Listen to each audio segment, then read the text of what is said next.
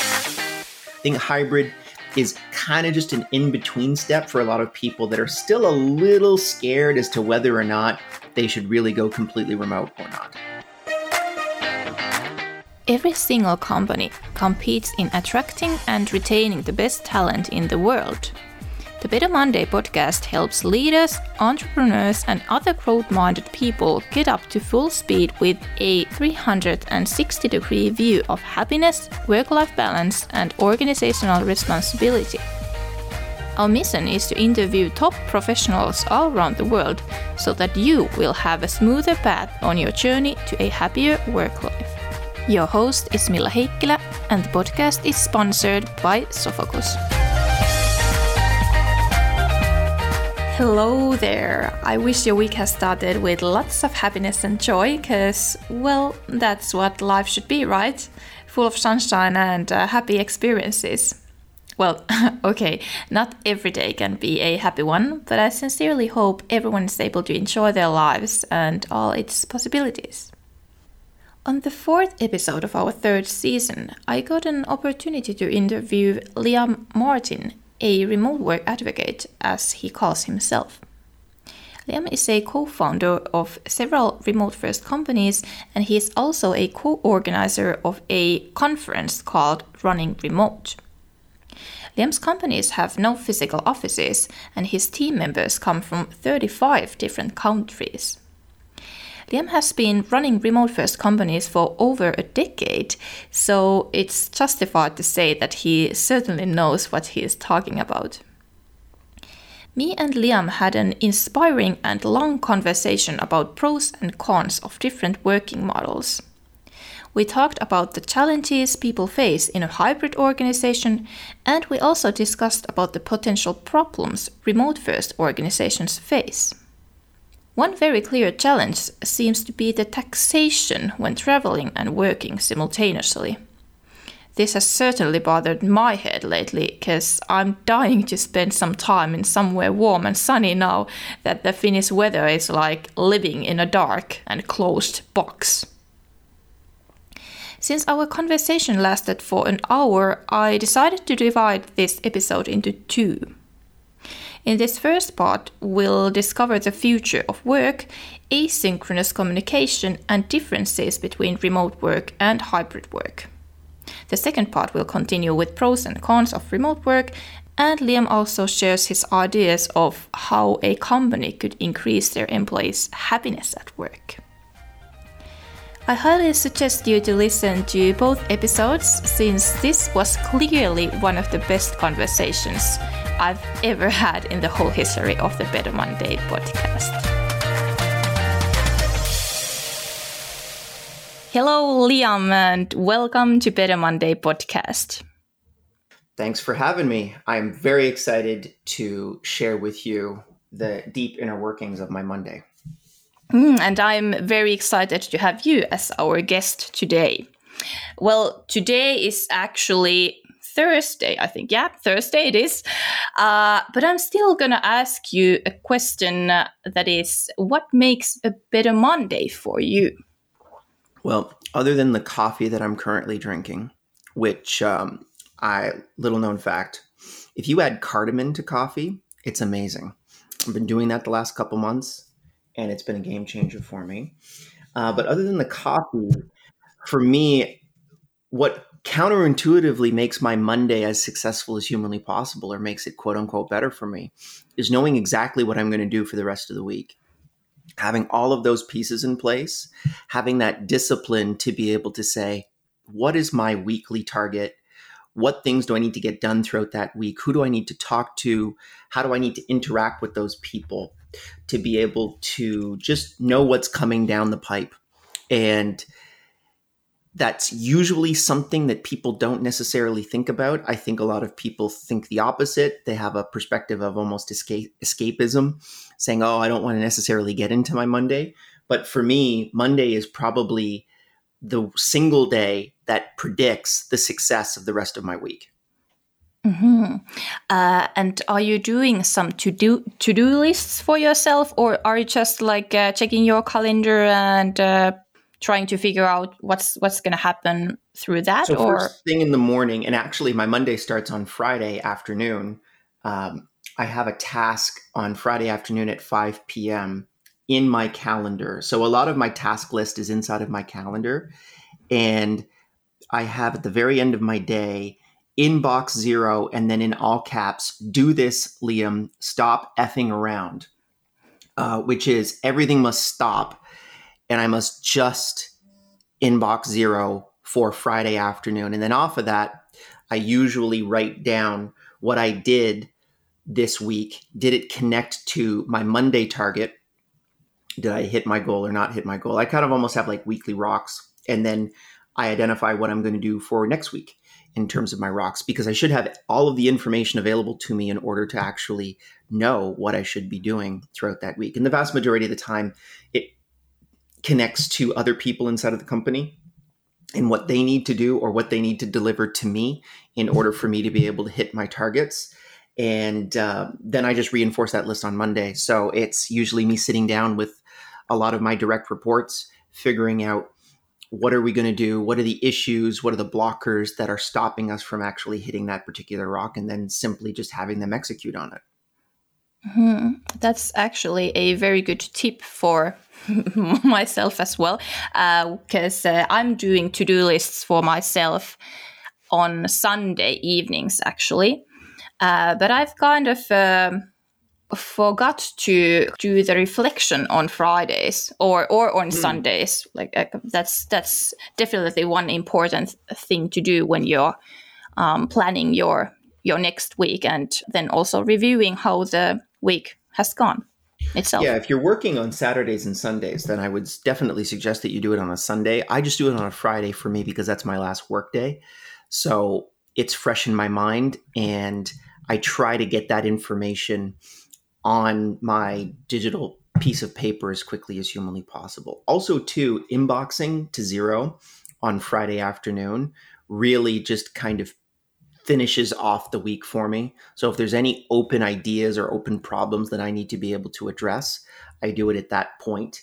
And uh, it is by far the most difficult part of my week because there's so many other things that are pulling on me that uh, you know it's 5 30 6 o'clock on a friday i want to not do that um, i have a, a, new baby daughter she's 15 months old uh, you know, I want to I want to go out to a restaurant or I want to sit down and watch Netflix or something like that. But it's really important to be able to get that last half hour in to kind of just finish off the week and say it's finished. Let's spend 10 minutes on did I hit my goals and 10 minutes on what are my goals for next week. Mm-hmm. I can totally relate to that. Uh, hey, Liam, could you introduce yourself to our listeners uh, who might not know you yet? Sure, forgot about that. Uh, so my name is Liam Martin. I am co-founder of a couple companies, TimeDoctor.com and Staff.com, which are both time tracking tools for remote teams. And I also am the co-organizer of a conference called Running Remote, which is the largest conference on building and scaling remote teams. We've been running that for about four years, and we run what a lot of people two years ago thought was quite rare, but now a lot of the world has kind of come to realize it's a better way to work. We run a remote first organization. So we have no physical offices and we have team members in 43 different countries all over the world. Uh, and uh, I've been doing that for 11 years. 11? Mm-hmm. That's a long time. It is a long time. I realized that actually last year, which was have I been working on this for 10 years? And then I looked at it and I said, wow, I have. And uh, I have a, well, to talk about another list, I have big lists of goals for myself that I want to achieve in a, like almost kind of like on a decades basis. And I had this old list when I started the company, which was I want to run an eight figure technology company I want the freedom to be able to travel six months out of the year. And I want a partner who can travel with me six months out of the year. So those were the three big goals that I had in my life. And I keep that, I kept that that card that I wrote those goals on in my wallet. So it's just a Pavlovian trigger to be able to look at that card from time to time. But then I realized last year I've accomplished all of those goals. Um, that's amazing. So then I wrote new goals uh, down, which mm-hmm. are uh, just for me uh, until I've actually achieved them because they're much bigger than the ones that I had on that card in the first place. But uh, it's definitely been a huge journey for me and a lot of ups and downs over that 10 years. There's probably about eight or nine times in which those goals could have completely collapsed, but I did come out the other end. And I do think that writing down those types of goals for your life is incredibly useful and carrying it with you somewhere because I think there is the subtle reminder, almost the subconscious reminder that, hey, this is actually what I want to do with my life. And, uh, and if you don't have that on you somewhere, you forget those goals. Mm-hmm. Totally, totally agree.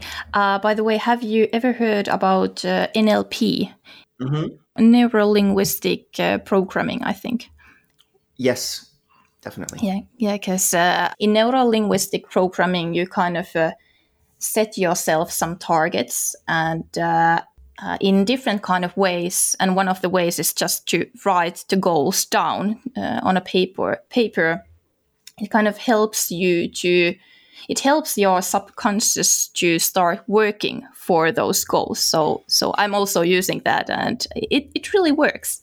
Mm, I have a friend of mine who's big into NLP, and he has a kinesthetic trigger, which is he takes his his index finger and his thumb and he brushes his eyebrows.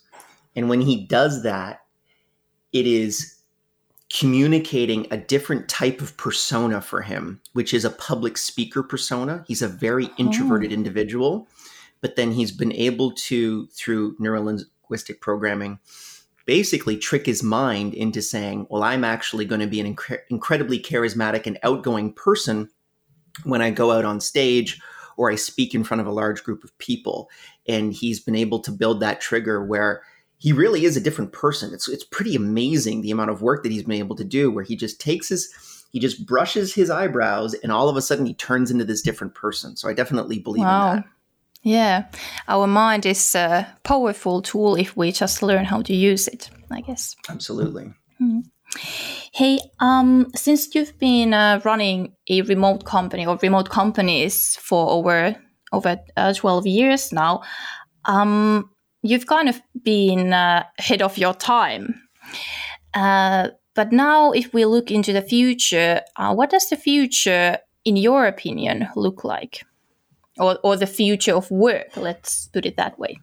Sure. Well, I don't know if you've heard in the news just recently the the term the Great Resignation. Mm-hmm. Yeah, I have. So in the last couple months, uh, more specifically in July, more people quit their jobs in July than in the entire history of the United States.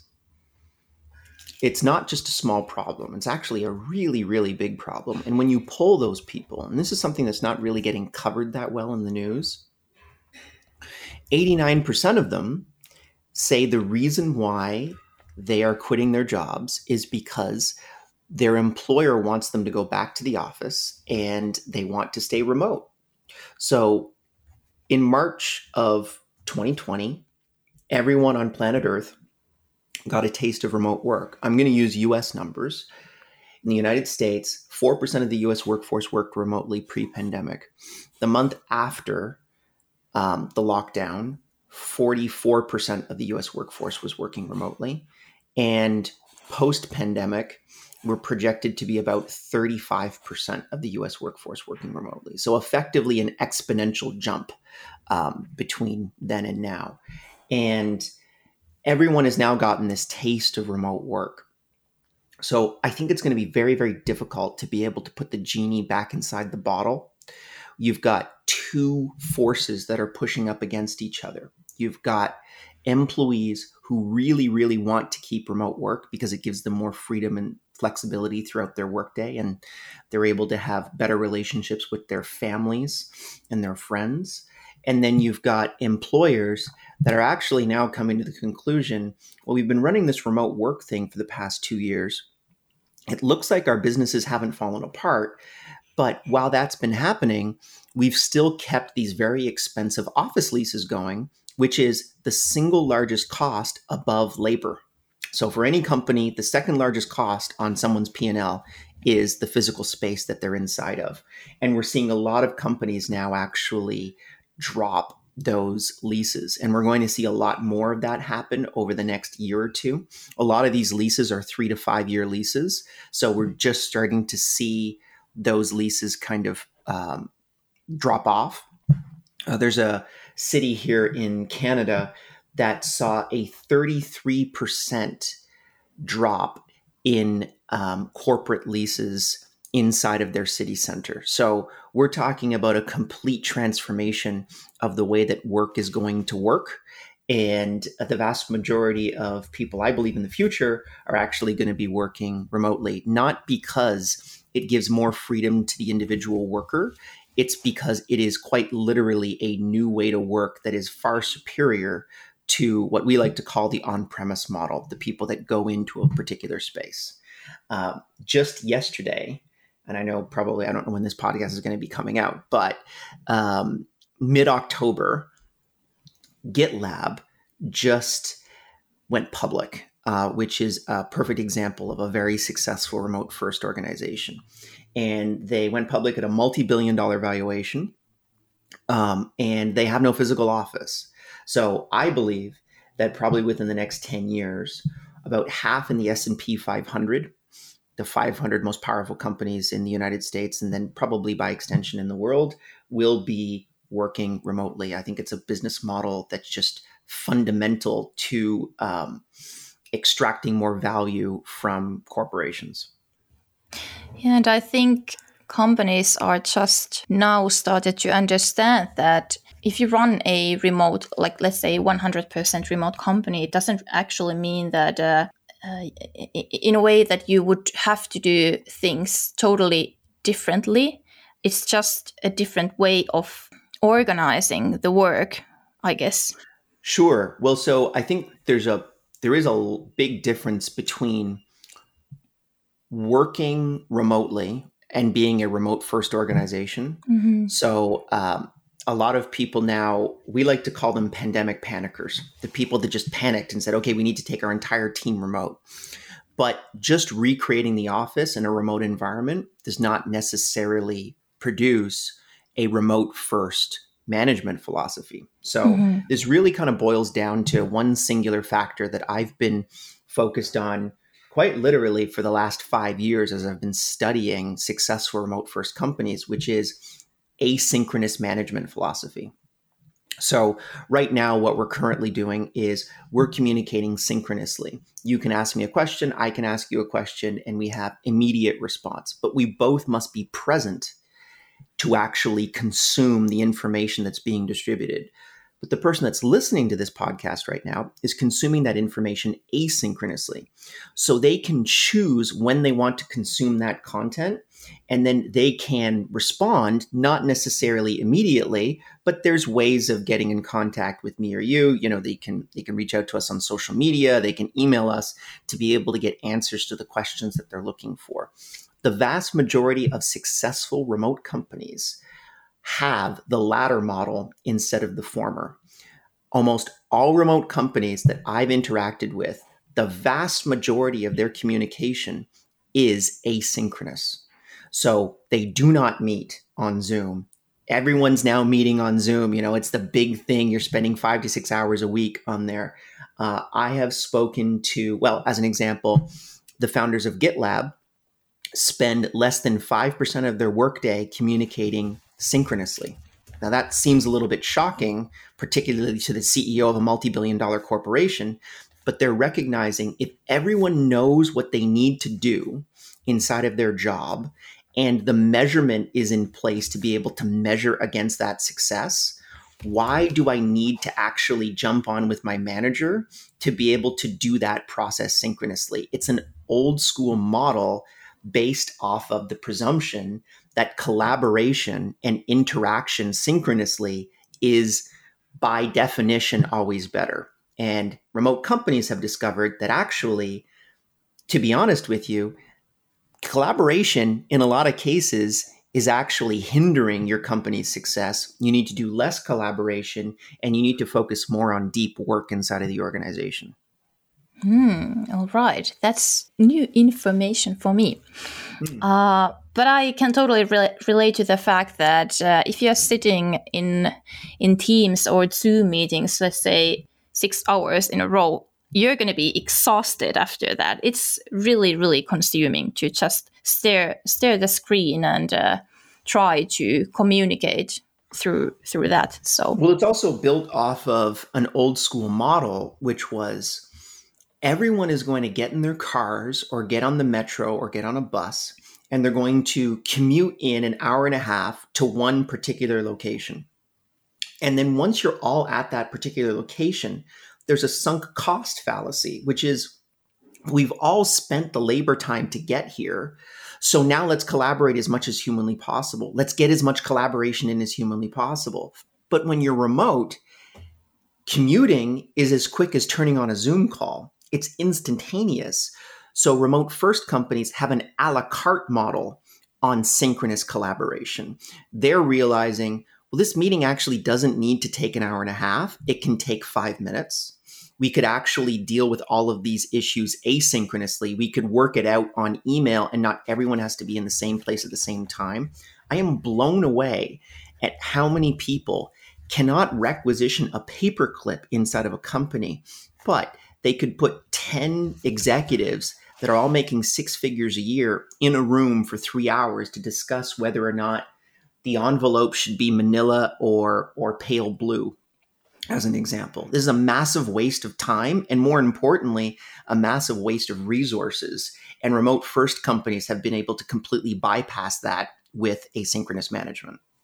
Mm-hmm. Well uh, you've built your career around remote work then how does remote work differ from hybrid work so i am very interested in seeing where hybrid work goes. To a degree, I actually think it might be the worst of both worlds. So, when you have an on-premise model, there's there's on-premise work, which is everyone comes to an office every single day. There's hybrid work, which is you're required to come into the office, let's say one day a week, and then there is completely remote work, which is you work almost entirely remotely. Maybe you go for a team retreat once a year as an example, or maybe even quarterly.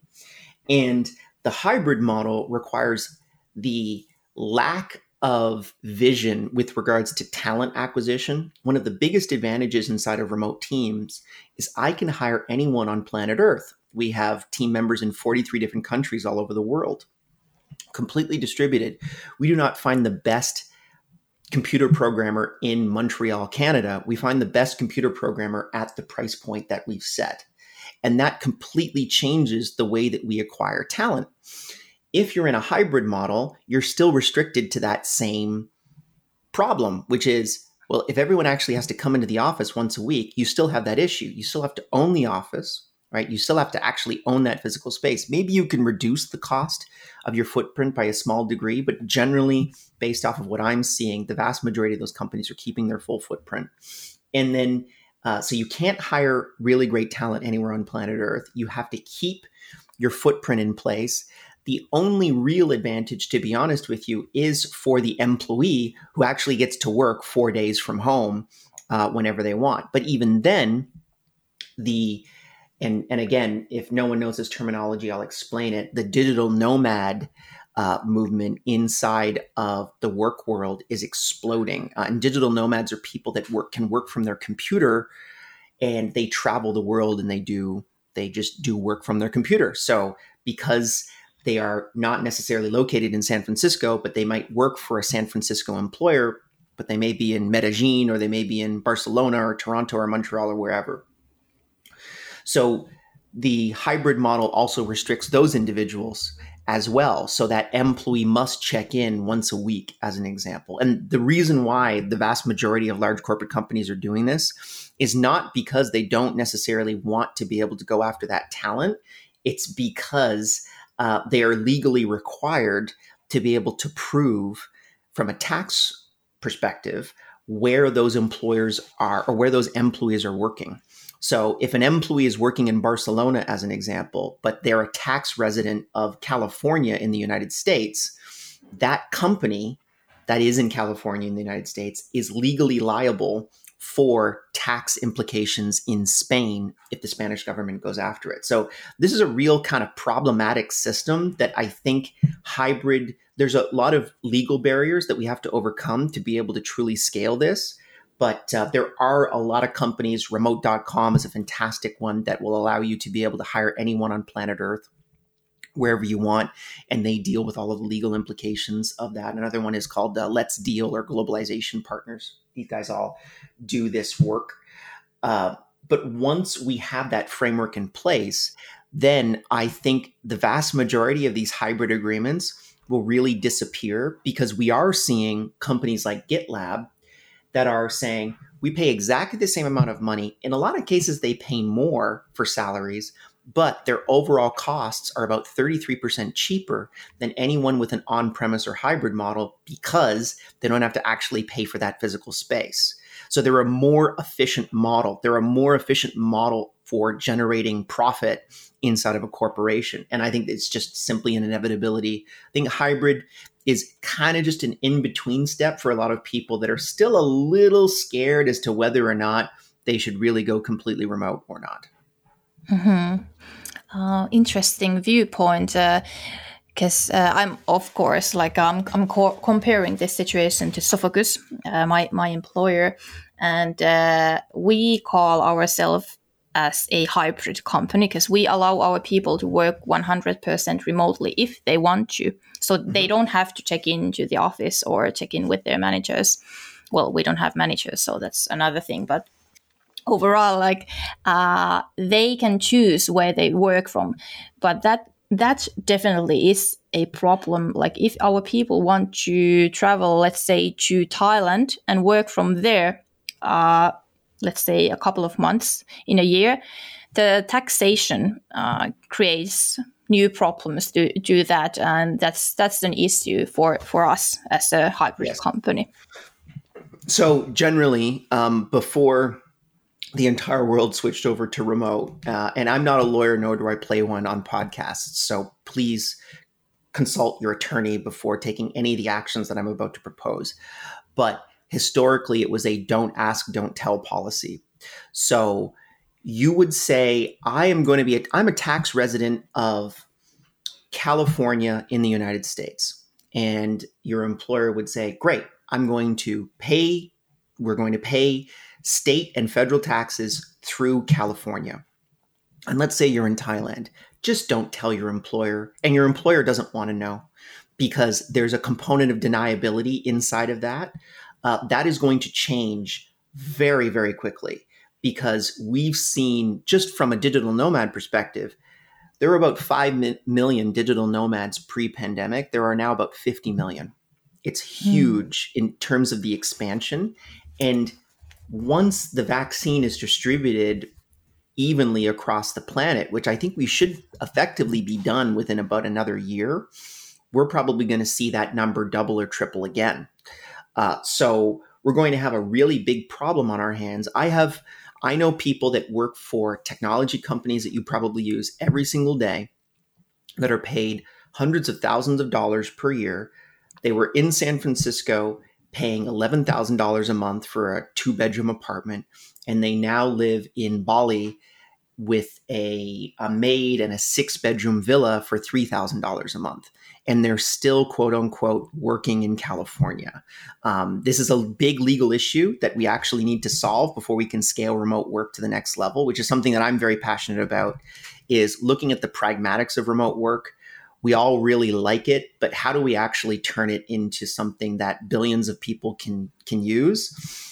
This issue of taxation is probably one of the biggest barriers towards the overall success of that movement becoming something that uh, everyone on planet Earth can have access to. And it's not just Western workers going to the developing world, it's also employees in the developing world being able to get access to the jobs that historically were denied to them because maybe they're a fantastic computer engineer, but they can't actually get to San Francisco to be able to get those jobs.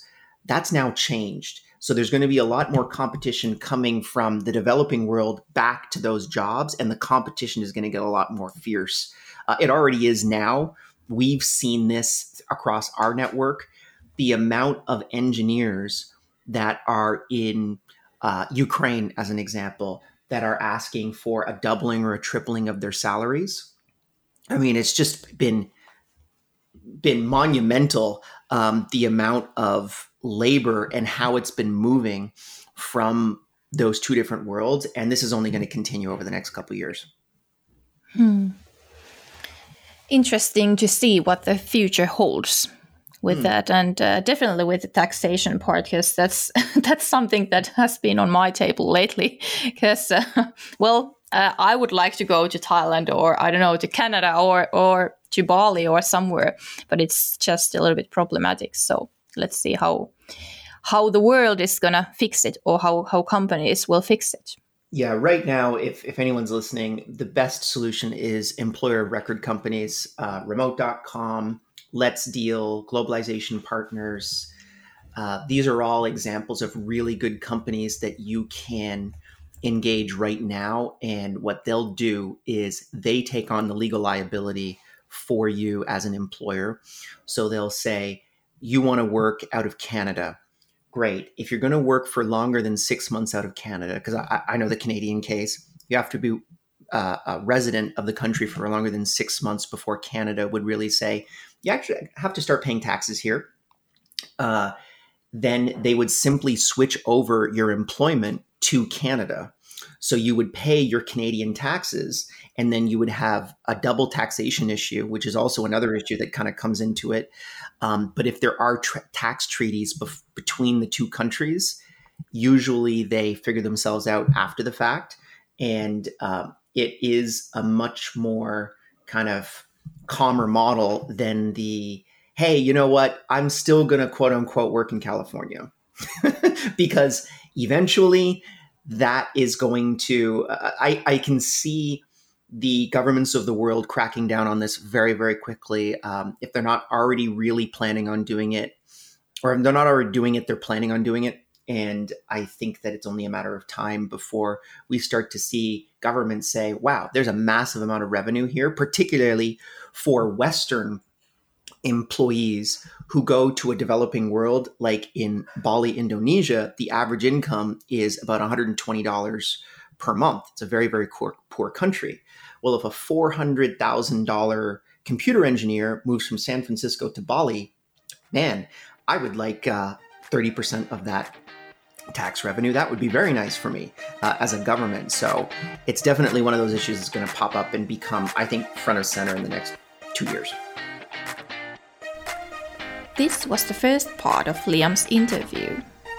I must say, I learned tons of new things already, and especially his tips about asynchronous communication were valuable. However, I don't fully agree with Liam when it comes to hybrid work. In my opinion, it is possible to run a hybrid organization successfully, but of course, it requires a lot of effort and understanding from leaders. Why do I think so? Well, because I've personally experienced how some people really miss their colleagues when working 100% remotely. And that is why we at Sofokus have decided to let our people to choose where they work.